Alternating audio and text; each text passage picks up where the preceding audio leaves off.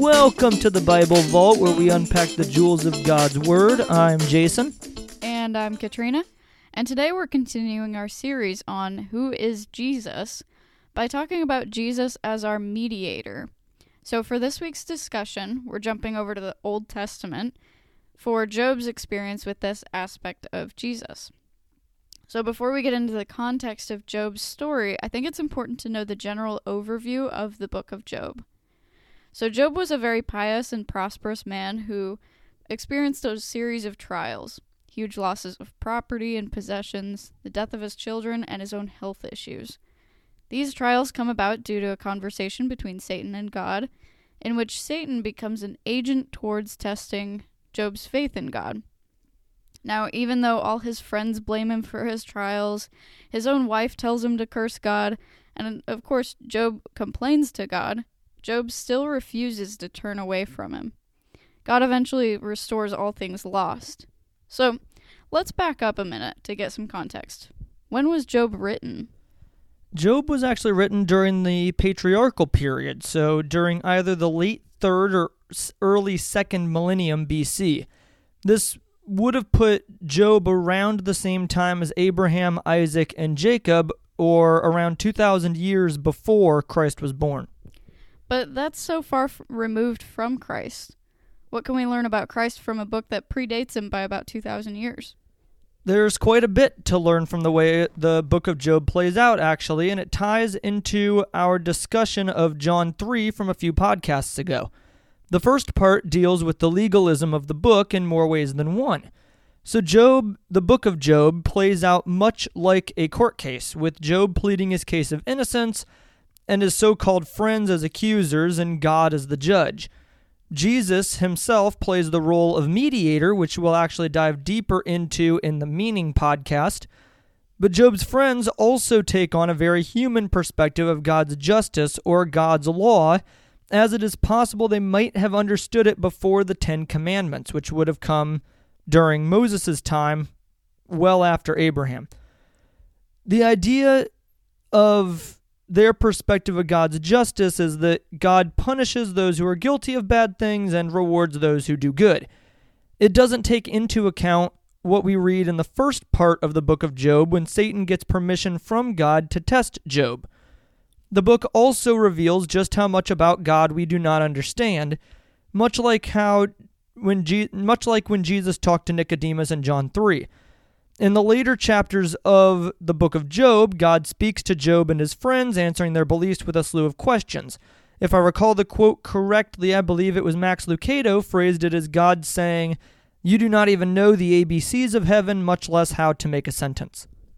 Right, so that part in John three you mentioned pretty much mentions, or pretty much says, if you don't understand earthly things, then how can you understand heavenly things? It sounds like we learn that Christ is the mediator between us and God, as God. But as God, Christ understands things that we don't. Right. So why does God give Satan permission to test a man described as righteous? This is one of those mysteries that I don't necessarily think we'll ever be able to comprehend, at least fully, but I do have a few ideas. The first idea that I have is that is the one that is frequently used to describe such trials that we're being tested. I don't see this as a test in the typical sense of understanding or seeing where we're at, but rather a means to get us to grow. I think when difficult situations arise, we have two choices. We can either fall away from God or grow closer to Him. But after a test of faith, we never stay the same, which falls in line with the quote from the New Testament. I'd, I'm not entirely sure which book it was in, but the quote that God will complete His good work within us. So the first idea that I have is essentially that God gives us trials to cause growth.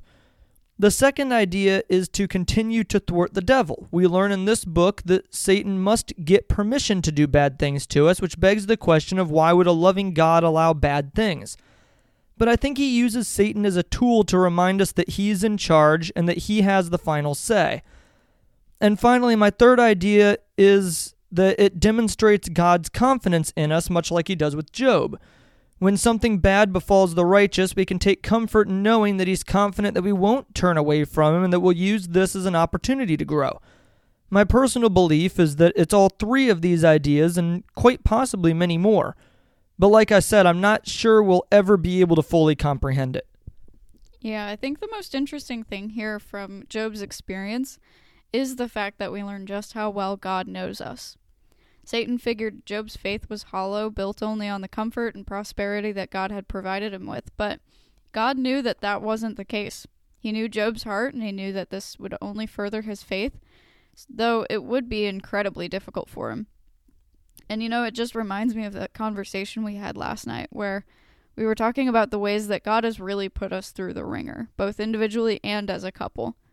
I mean, for me, this last year and a half or so has been a huge growing experience. I left Mormonism, moved across the country by myself. I had a lot of financial hardships and pretty much had to rebuild my life from scratch. Sometimes I wonder why God didn't put me into Christianity from birth, or why I couldn't just have a normal college experience instead of, you know, transferring schools and having to refigure out my entire grad plan. But then I'm reminded of the fact that God really knew that I needed to be where I am and who I am today. And the only way to get to that was through those experiences. And honestly, I've learned so much through all of these experiences that I don't think I would have if I'd had a smooth a smooth ride. Yeah, and I think that's important to keep in mind is that, you know, when you look back on things, it really starts to make sense. I mean, you know the saying, hindsight's twenty twenty. Yeah. But I think when you put it into a perspective of God's plan, you really see how every step we take, every decision that we've made along the way, really does impact all of the things going on now. And it kind of gets me excited to see what's what's coming up, what what I'm going through now, how that's going to play out in the future. Yeah, I definitely agree. I think that that just about wraps it up for this episode. Next episode, we'll be going into the meaning behind Job's story, and we will talk more about Jesus as the mediator. So, if you have any questions, comments, or an experience you'd like to share, please be sure to head over to our Instagram page at the Bible Vault Podcast and shoot us a message. We'd love to hear from you and feature your thoughts on one of our next episodes. And as always, please feel free to reach out at any time. Thank you for joining us today on the Bible Vault. God bless, and we'll see you next time.